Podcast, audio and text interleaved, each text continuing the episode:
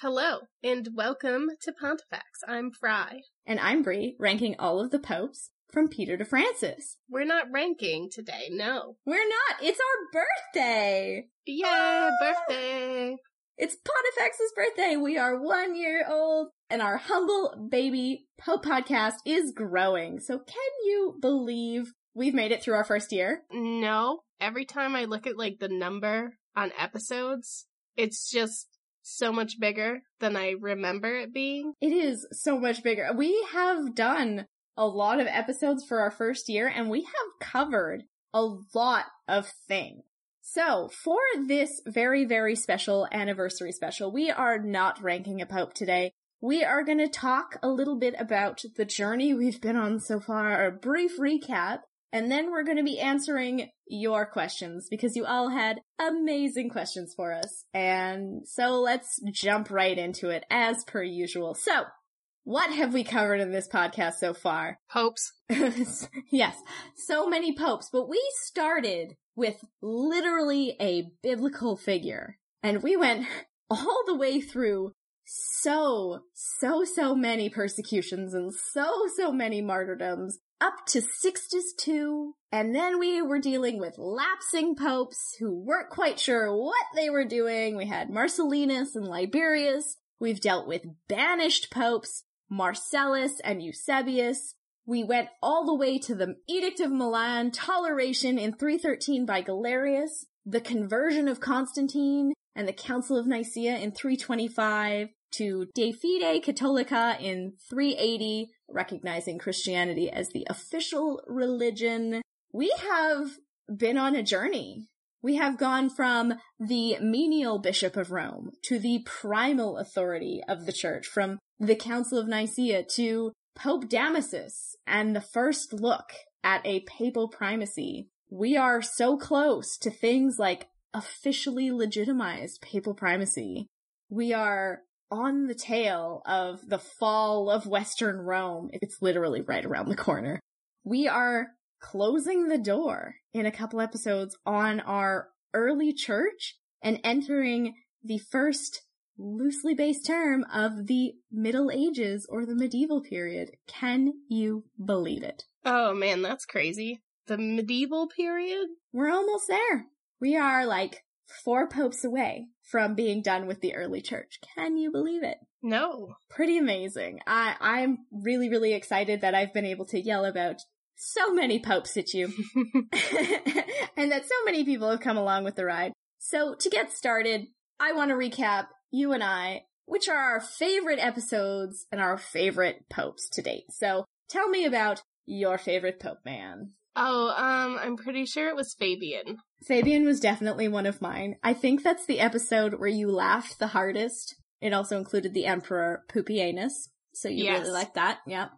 Calixtus is definitely my favorite. I mean, I like a fighty, punchy, just scandal-filled pope who actually did a lot of good things and then got blamed for doing good things like forgiving people. You know, it just, he was definitely my favorite so far. I did really enjoy doing the Santa Claus episode. He's not a pope though. He's not, well, this is one of the other things we need to address and acknowledge figures that have made a mark on us, like St. Nicholas, like Cyprian, Pelagius, Athanasius, Polycarp, and Eusebius, that Eusebius. I mean, we have done some major figures so far, but we can't acknowledge just the good stuff.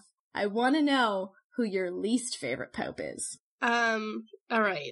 Probably the one we just did today. Yeah, the one we recorded that will be coming out. Zazu The- Man. yeah, Zosimus is a problem. Zosimus Zazu Mess. Yeah, not Zazu Man, that's the other guy. Yes, Zazumus is my least favorite pope as well. I also didn't like Scumbag Steve. Oh yeah, I forgot about Scumbag Steve. Scumbag Steve and Zosimus would be Vegas best friends. they would be Vegas best friends. Um, oh, I did not enjoy doing Novatian's episode. Oh yeah, he was a pain. I really, this may be an upset here because he's our top scorer so far, but I really hated Damasus. He was the worst. A bad man. He was such a bad man. I mean, we've had a lot of fun doing this entire series so far. We started with Circular Friends. Oh my gosh. you did okay. That was directly after Ice and Fire Con. Like, I had just gotten home. I had been home for maybe like 10 hours, and you were like, do, do this thing with me. And I was like, my brain has not booted up, but okay, here we go. I don't think anybody will also also forget your uh, dicks out for celibacy.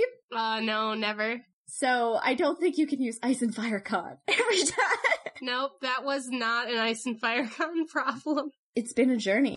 We've just gotten to the sack of Rome, which is definitely more depressing. So, I mean, we've been places, we're going places, and you guys have a lot of questions for us. So I think we should jump right into that because I want to make sure that I tried to fit in every single question. If you don't hear your name attached to the question, it's because someone else also asked it. We had a lot of similar questions, but I tried to make sure that everyone who sent something in was represented at least once. So yeah, if your question didn't make it in, send it to me again and we will try and answer them via social media as well. So first question about us. We're going to answer this together, I suppose, but here we go.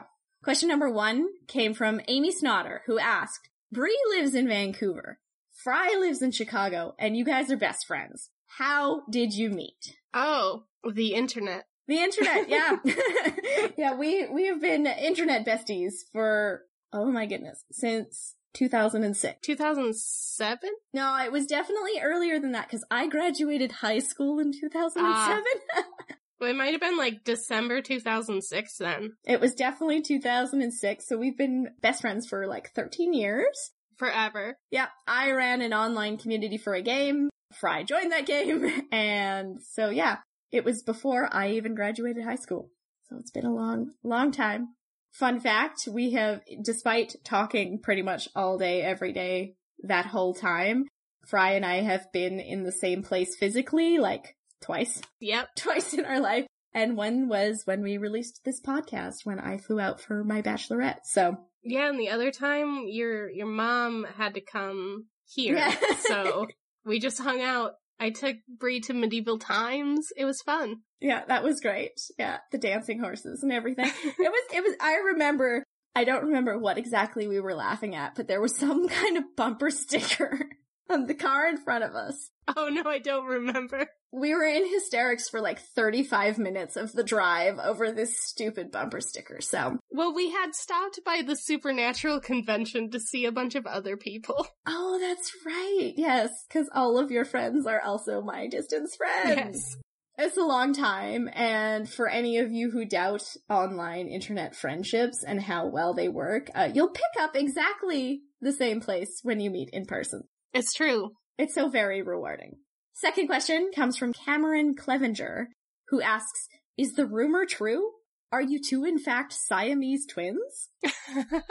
I want to know who's been leaking our secrets. Like, I yeah, I don't know. I'm deeply offended that this has gotten out there. This was supposed to be a secret. So, Cameron, I don't know who your source is, but they're on my hit list. The third question comes from Mary Ryan Guarnaccia. I hope I said that correctly. I'm sure I didn't. And this is for me. She asks, Bree, you often describe yourself as a historian. What is your educational and professional background? So here we go.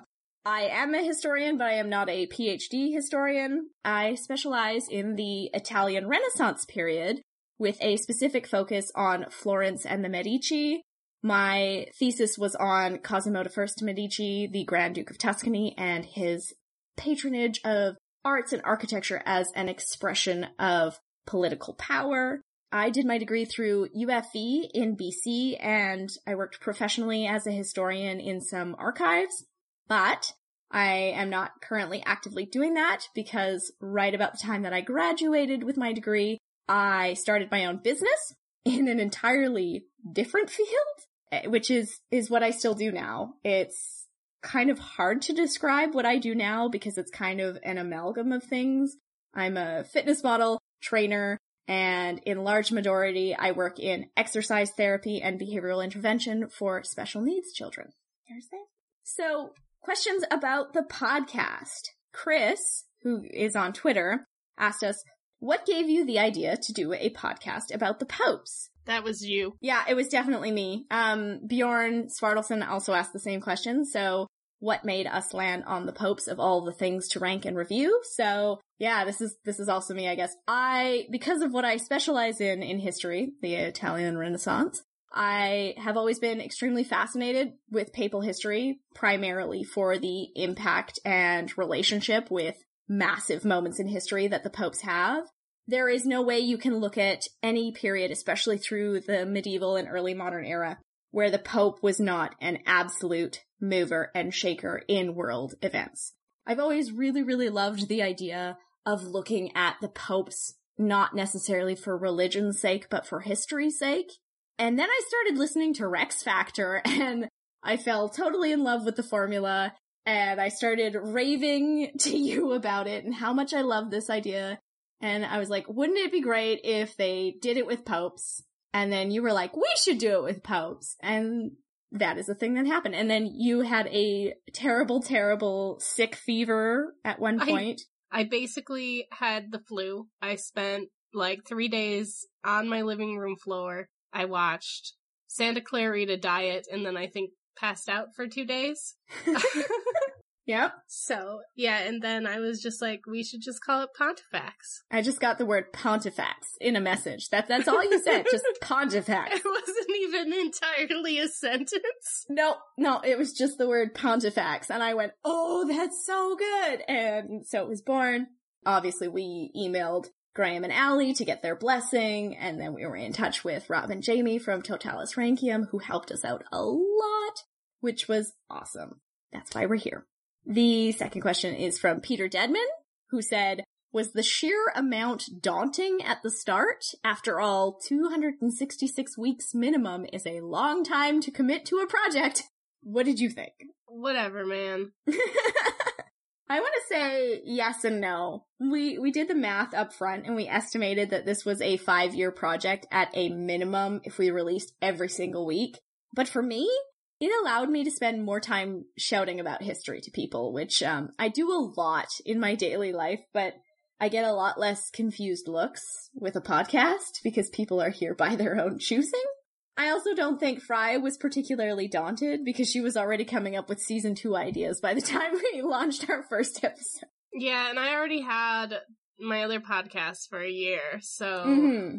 Yeah, we both had a little bit of experience with podcasting before, so we kind of had the ropes ready to go and it made it super easy for us to just kind of slide into it and go, yep, this is how it's going to work. And we're just going to do it. And since we've been friends for so long, that wasn't going to come to an end anytime soon. Yeah, you're just, you're going to be here forever. Yep. We would be married probably if we were not both women. I also already married. Yeah, true. Me too now. Yeah.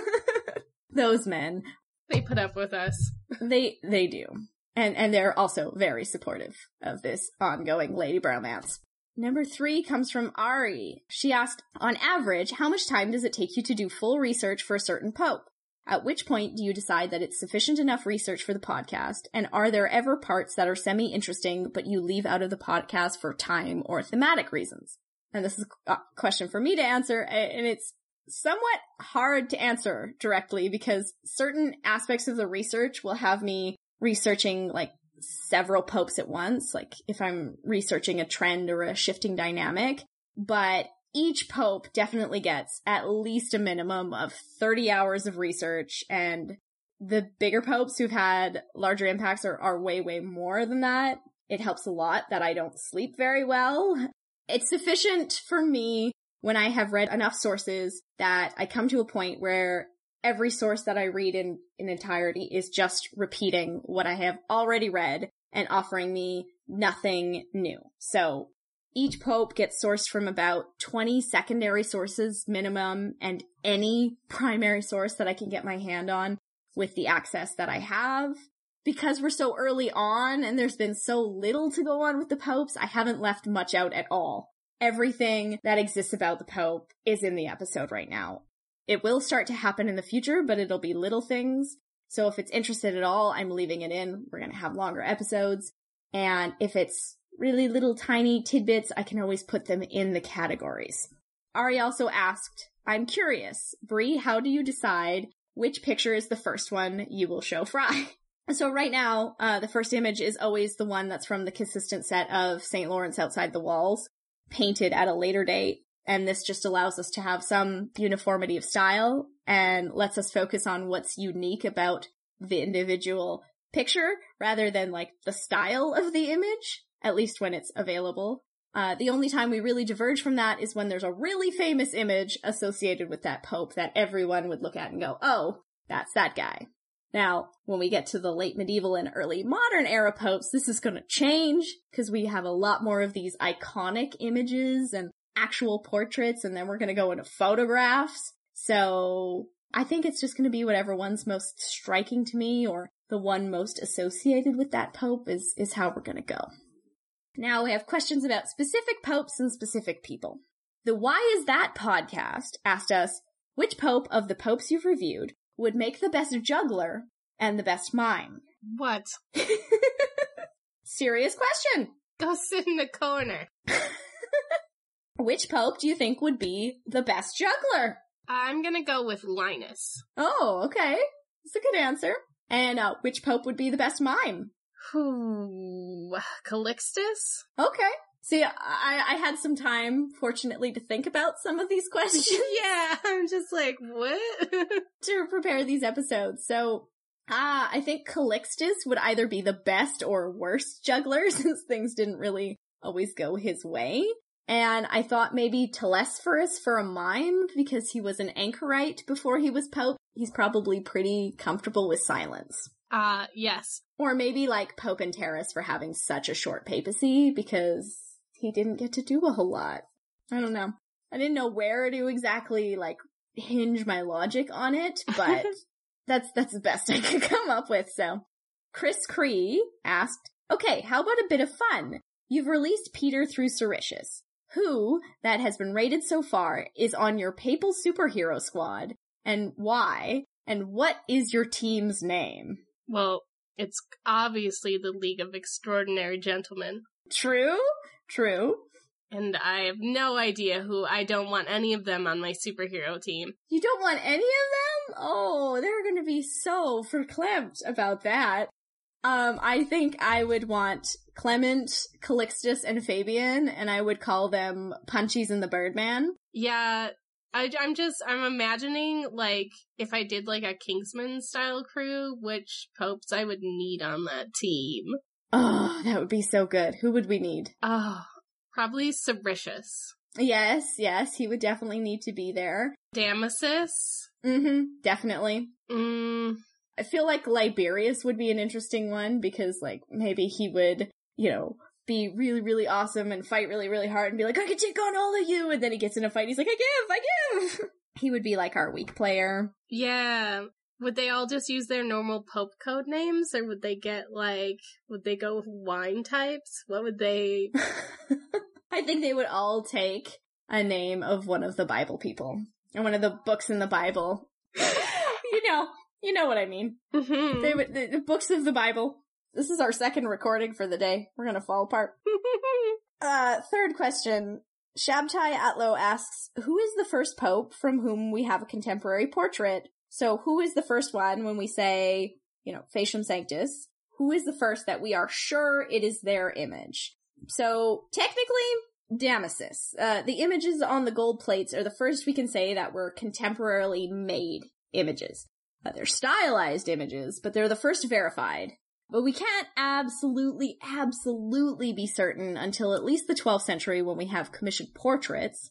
The closest other one that comes to mind at this point is there's a mosaic inside of Santa Maria Trastevere of Pope Innocent II because he rebuilt the mosaic during his papacy of 1140 to 1143 and he had himself inserted in the mosaic. So it shows him with Saint Laurentius and Saint Calixtus, and he is standing in the middle holding a little tiny model church. So that is the first we can verify, like the Pope was actually involved in putting that image up.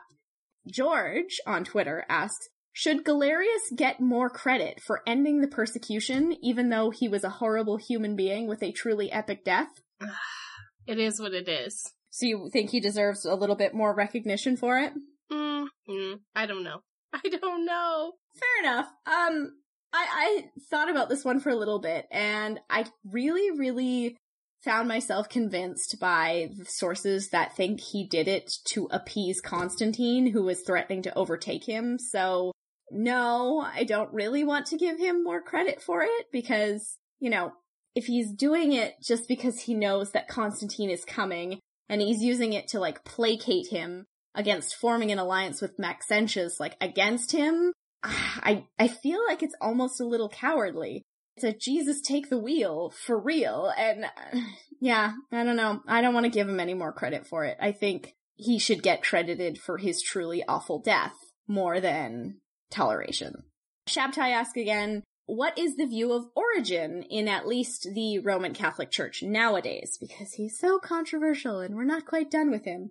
And turns out he's, he's still quite controversial. He's never really received any sort of consensus from the church in terms of his actual value. The only thing that the church can agree on is that he definitely was one of the most influential theologians for the large chunk of church history, but for better or for worse depends on who you talk to.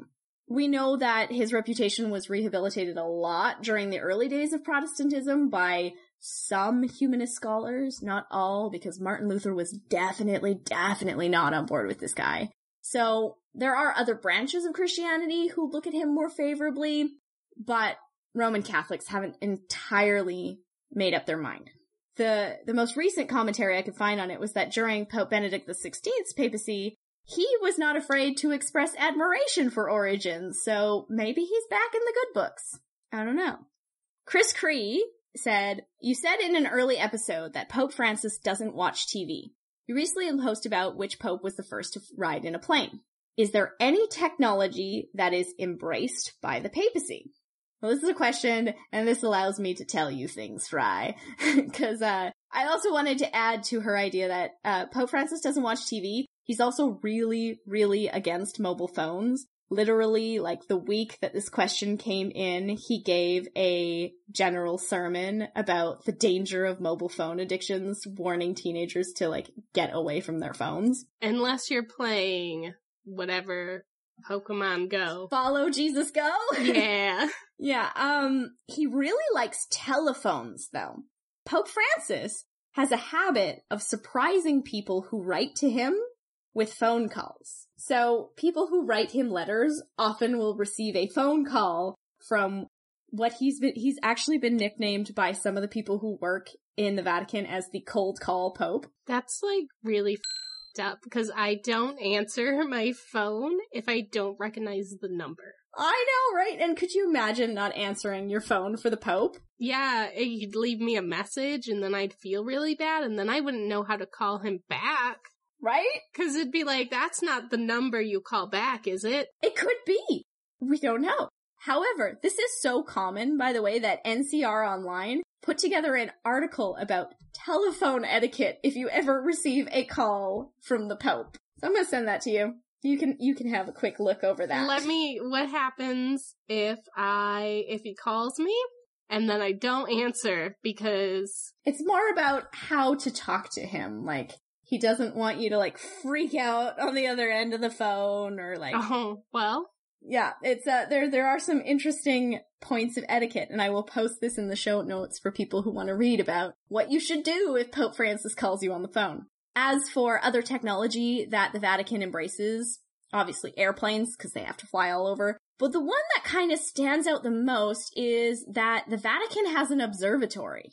They actually do a lot of work with astronomy. I'm reading this, sorry. I'm reading this and it says, don't be afraid to be normal. And it's like, no. I have the biggest potty mouth. Pope Francis does not need that in his life. I can tell you that as soon as I read this, I was like, I gotta write him a letter. different, different responses. So yeah, they, they do a lot of work with astronomy. So there is the Vatican Observatory, there is also the Vatican Advanced Technology Telescope, where they do a lot of planet mapping and observation. So, what technology do they embrace? Space. Question number seven from Nicholas Martin. Random question here. But when you were in Rome, did you get a Pope Francis bottle opener? I'm lacking that one. So he sent me a picture and he has a bottle opener of Pope JP2 and Pope Benedict. And I was like, oh, that would have been awesome. But I did not. And I told you, I already, I already responded to him in the tweet to let him know, but I said I would talk about what I did get.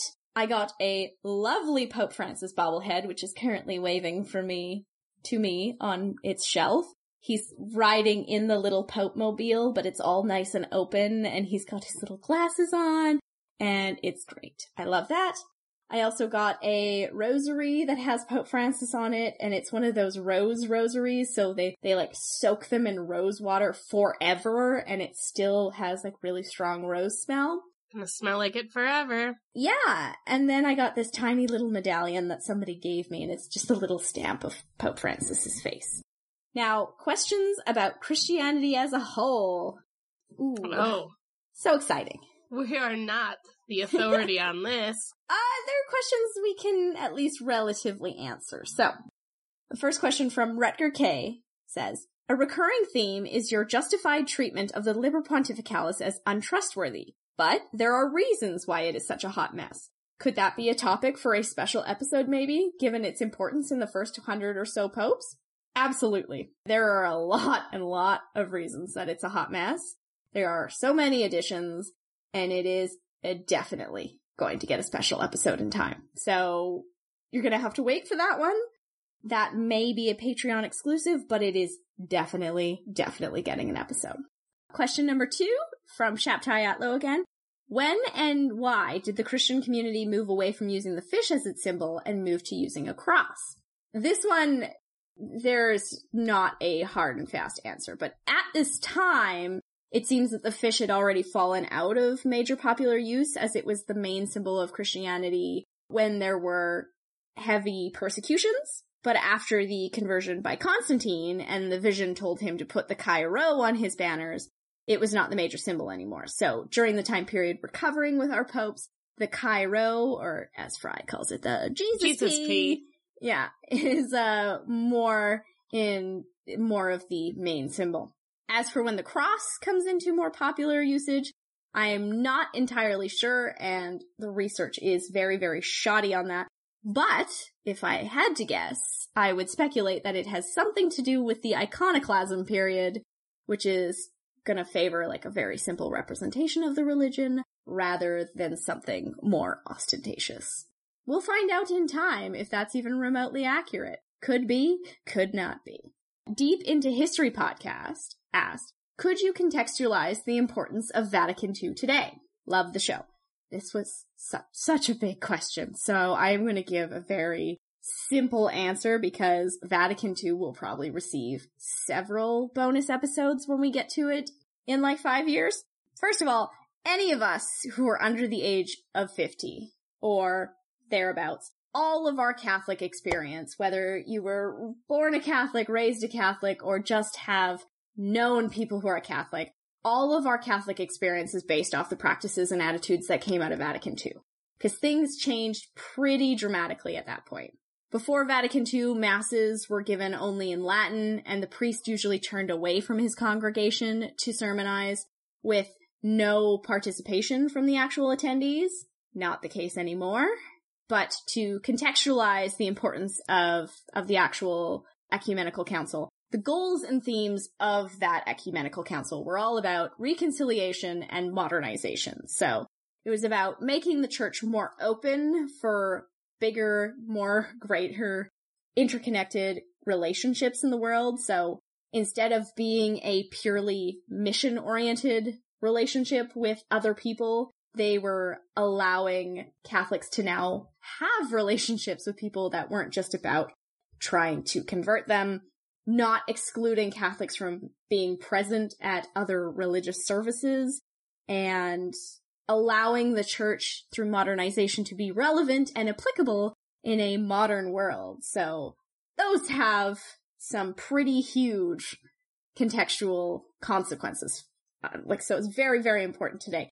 If we still had a church that hadn't modernized and was still doing this insular exclusive mission oriented thing, we probably wouldn't see a Catholic resurgence like we are today. If you go on social media, you will see that there are still a lot of people talking about vocation and wanting to become nuns and wanting to become priests and people who are very, very active in a technological modern world wanting to be a part of those things. And that may not have happened without Vatican II.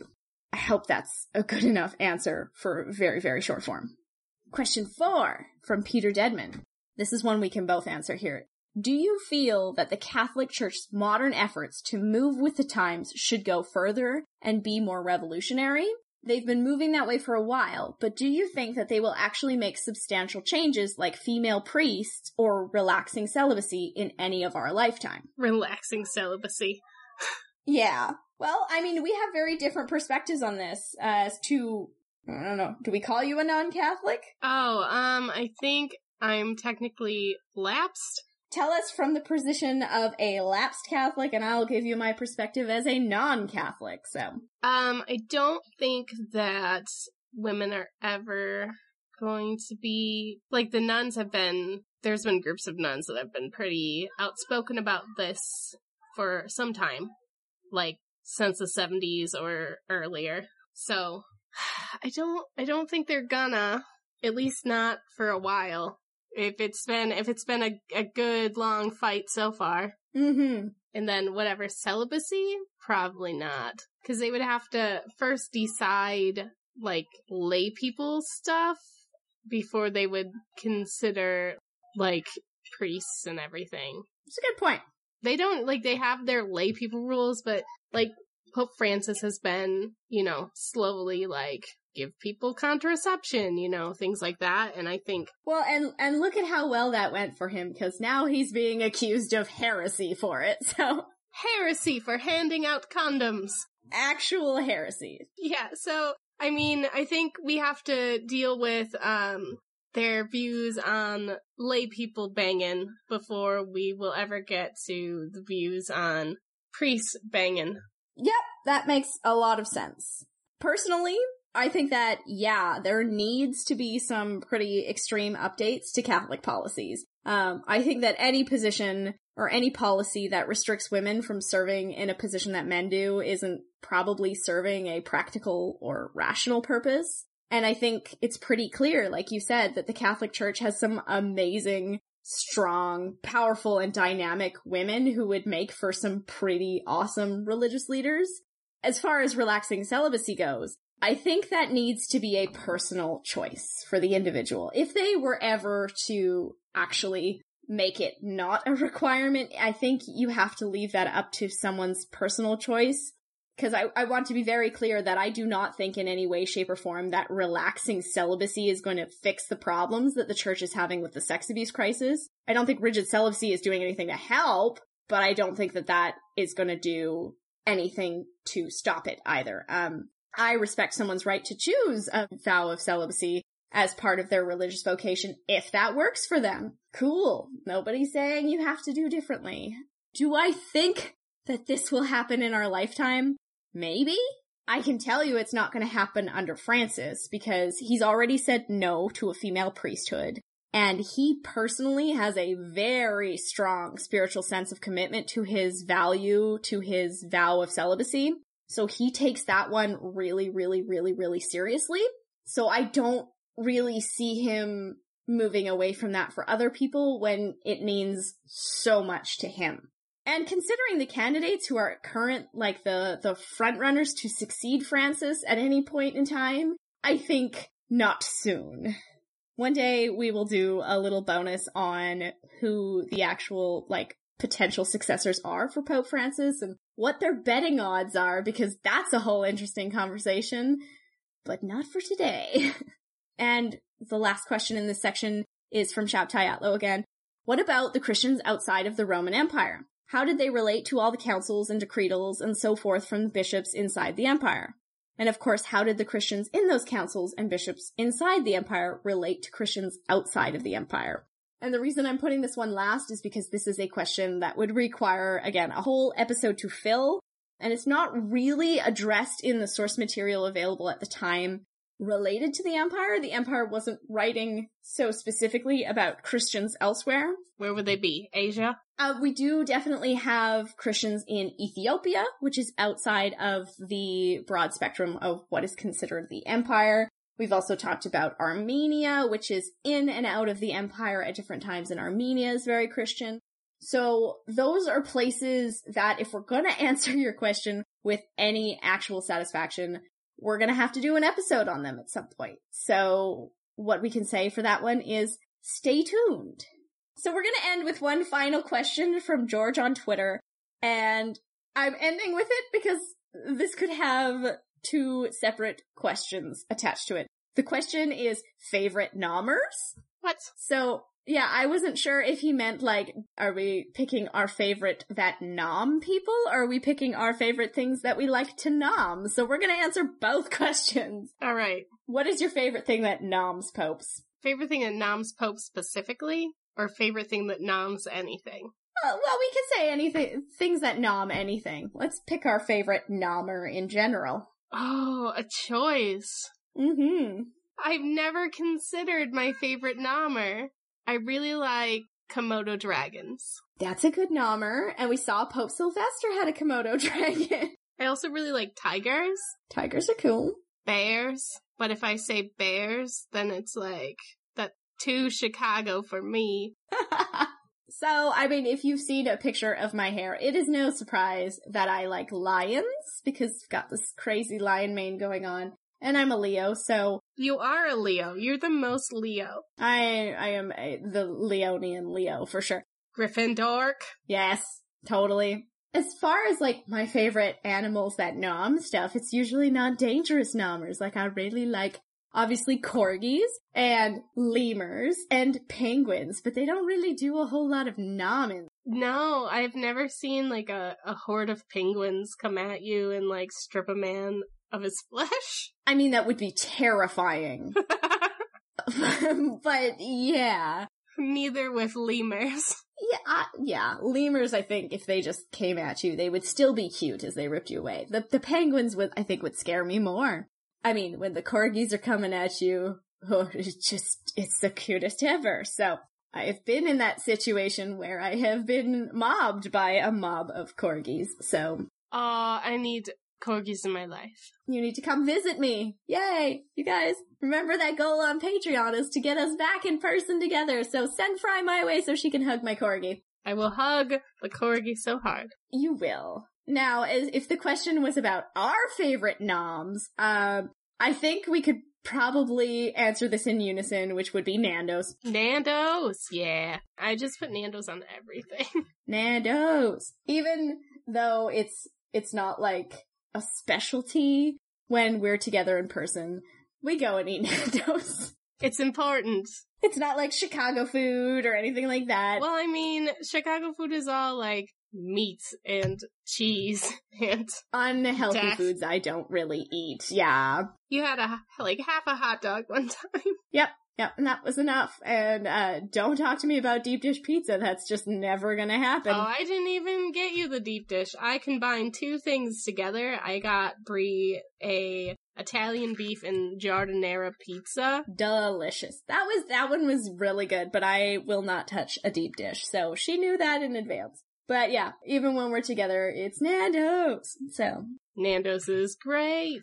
we share in each other's vicarious Nando's-ness when one of us is eating Nando's. Mhm. So, which is usually me, because it's a lot easier to get here. So. I mean, it's not super hard. It's like, what? It's like a 15 minute drive, but also it's a 15 minute drive. Yeah, you're usually like, I want Nando's, but it's too far.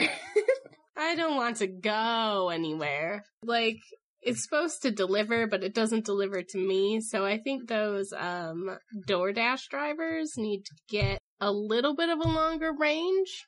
Like, they'll drive 10 minutes, but not 15 minutes. So I feel like they need to up their range a little so I can get Nando's to me. yeah, we don't have a lot of those food delivery services yet, but I make the husband stop on his way home from work, so Nando's for me. Woo! I mean, if uh, John still worked at Play Mechanics, it would be different. Totally. Because there it's it's like in between. And if you're listening to this and you're wondering, I'm the extra, extra, extra spicy person. What do you get? Well, depending on if I need to go somewhere else or if I can just lay in a spicy chicken induced coma, I will get either the medium or the hot.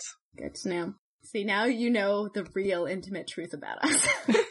this is the real questions that need to be asked. So hopefully, George, we answered your question, whichever answer you were looking for. No, I really like that Vusa. Is that what it's called? Vusa? The Yeah. new one that you can't buy. I really like that stuff. That was delicious. But uh why they don't sell it, I don't know. They should really just let me have it in my home. Because Nando's, for whatever reason, and we've been saying this for years, they don't always want to take our money. You know, first they didn't open enough restaurants near you, and then they weren't selling their sauces, and then they were only selling their sauces in the US, so I couldn't buy them, and then they were only selling them here, and you had to buy them through Amazon. They just are not very good about going, yeah, we'll take all of your money. I mean, if yeah, if if they wanted my money, they would definitely get it, but it, impossible. Yeah, exactly. So that brings us to the end of all the questions that we have. There were a lot of questions. Thank you for sending them in. We really appreciate it. Thank you for listening at any point that you joined us this year. Thank you so much. It's so cool to know that people are listening and laughing along with us because we had no idea whether that was going to be a thing or not. And you guys continually blow us out of the water. So thank you to all of the podcasts that support us. Thank you to all of the articles that we've been written in. Thank you to anybody who has recommended us via any form of social media. Thank you if you have left a five star review on iTunes. That makes a huge, huge difference. Thank you so much if you are supporting us on Patreon. Like, wow, that was not a thing we actually thought would happen. Good thing we opened it because now they're like charging people. Yeah, I mean, it's good we launched it when we did, but we were just like, nah, this isn't really gonna. Nobody's gonna give us any money. Yeah, and you guys are actually supporting us in a way that makes this show not expensive to produce at currently, which is awesome. And yeah, just thank you for being here. We have hit milestone after milestone that we never saw in our first year, let alone long term. So you guys are the best. And if for some reason you want us to do some live shows, make it happen because Yeah. we're not gonna set any up. Things that might happen in the future, live shows. We might go to some pod conventions. We're looking at some merch. We're Mm-hmm. you know, there's gonna be a lot of good stuff coming, so I hope you stay on board. I hope you keep listening. I hope you keep reviewing. I hope you keep recommending and laughing at the crazy redhead yelling about popes and her sassy, sassy friend who makes the best quips ever. So, My hair is currently pink. Yeah, it is pink, but it's gonna change. So I didn't say it. And thank you, Fry, for going on this journey with me. You're the best. Thank you for putting up with me, I suppose. Forever. I've done that forever. We're good. well, with that, I think it's only appropriate to really say, you guys amaze us. Thank you so much. And goodbye. Goodbye.